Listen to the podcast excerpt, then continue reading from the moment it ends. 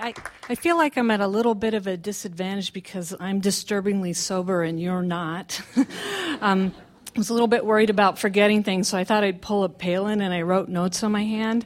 And now I know why she only had three words on there, because you can't possibly read them. So forgive me if I get mixed up here.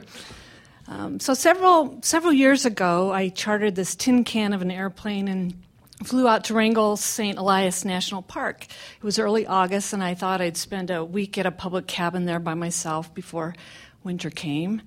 So it's my first morning in the cabin. I go out and sit by the fire ring, and I'm enjoying the sun and sketching the mountains beyond the river.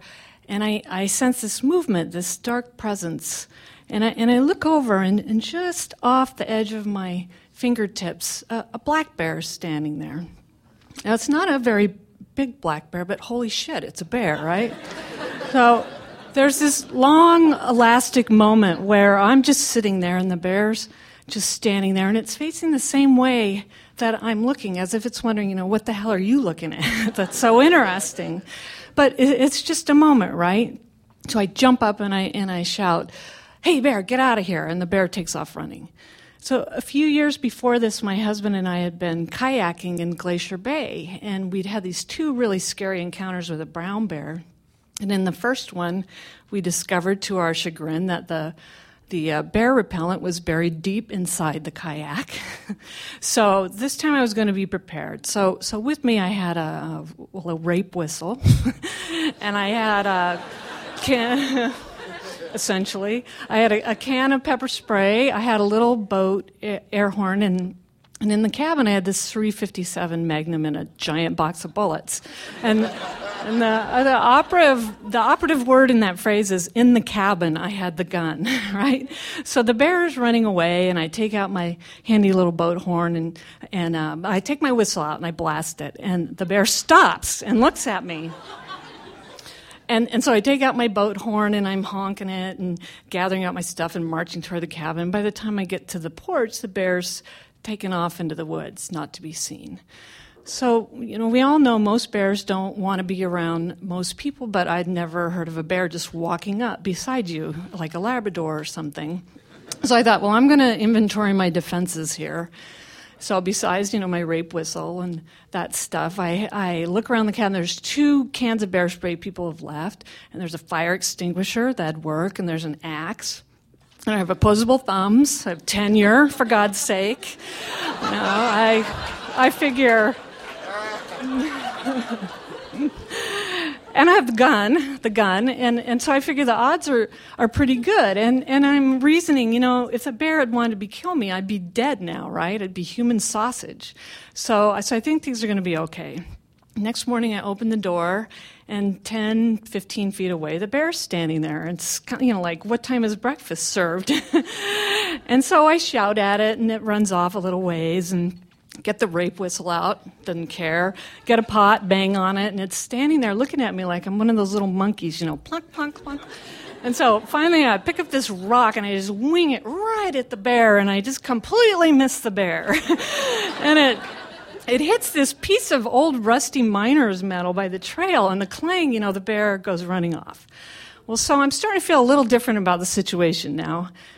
And I go back inside, and, and I'm starting to wonder maybe this is one of those really rare black bears that biologists call predatory, the kind that stalk you and kill you and eat you. And, and, and the, the thing was, when I was preparing for this trip, you know, I'm out there by myself thinking through what could go wrong, what could go wrong. And, and one story kept sticking in my head, and maybe you guys remember this. It's not a funny story at all. It uh, was this couple were staying in a cabin out at Lake Louise. Some of you remember this, I can hear. And a, a black bear was breaking in their cabin and uh, forced them out onto the roof. The man, all he had was a, a 22. So when he had a likely moment, he jumped off and he, he ran to the boat and got in across the lake so he'd come back with a, a bigger weapon. By the time he got back, the bear had killed his wife and was eating her. So it's a terrible story, right? So I'm thinking this through and I'm thinking, I'm taking the gun because most everything else I could think through and handle, but if a bear breaks in the cabin, I'm going to need a gun. Or if a crazed prospector breaks into the cabin and wants my gin and chocolate, I'm going to need a gun, right? So I'm, I'm thinking all this through, And then I hear this rubbing against the back wall. And then I hear this something gets on the porch and I hear this snuffling around the door. The bears come back. So I take the last of my little boat horn and I put it up against the hole where the latch string comes through and I blast it. And it has a really gratifying sound. You know, the bear jumps off and I can hear it thud, thud, thud off in the woods. And so I get the gun and I'm like, I'm teaching this bear a lesson, and I fire it off in the air. And, and then when my head stopped ringing, I thought, you know, that bear has learned it's, it's not going to be back. That's, it's all good. And so that night I'm sitting by the cabin window, here comes the bear. It's like as nonchalant as a cow. Well, I've, I've learned some things about this bear by now. People on this bear safety brochure, quite ironically, had written their sightings of bears, their sightings in the, in the previous month. And things like uh, a mother bear and her cub came by, a young bear approached while we were cooking on the porch, um, bears peeking in the window. And then at the, the very last one was, he loves beer, he took off with ours. So. by, by now I'm thinking, you know, this bear is smarter than the average bear. I've really got to watch myself. So I spend the day out on the gravel bar in the open, and I'm feeling like this antelope on the Serengeti, right? And when I go to the outhouse, I take the gun and the pepper spray. And this makes it really hard to use the toilet paper.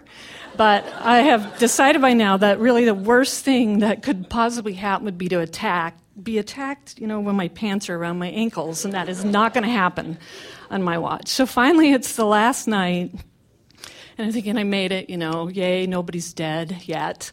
And I'm sitting by the window, it's kind of late, and here comes this bear walking up the path from the river, the same path I'd been on a little while before. And, and I'm, I'm watching the bear, and it's just, you know, placing his paws very deliberately. And I now I understand how it had sneaked up behind me without me even hearing it. I'm looking at its eyes. I'm trying to decide: does you know, is it crafty or cunning? Is it seeking revenge? Is it hungry? But no, of course not. It's it's just a bear. There's nothing surreptitious about it. it. It climbs up on the porch and it sniffs around the bottom of the door and holy shit, that scared me. yeah. And, and so I, it's sniffing, and all I can do is like this half hearted, you know, hey, bear, go away.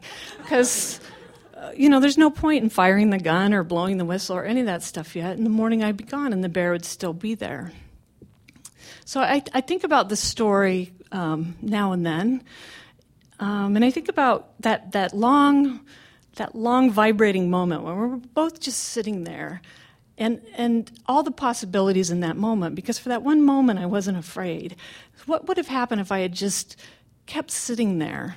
What, what, what if I had just waited to see what the bear did next? Um, and the reason I think about this is because you know, we have this long history, uh, bears and us people, and and we each change roles. So sometimes, you know, we're each the bad guys, and sometimes we're each the good guys. Sometimes we're both curious and sometimes we're both looking for trouble. Um, sometimes you eat the bear, sometimes the bear eats you. But what I realized was sometimes a bear is just a bear. Sometimes a human is just a human, and when things go right, nobody gets eaten at all. Nothing.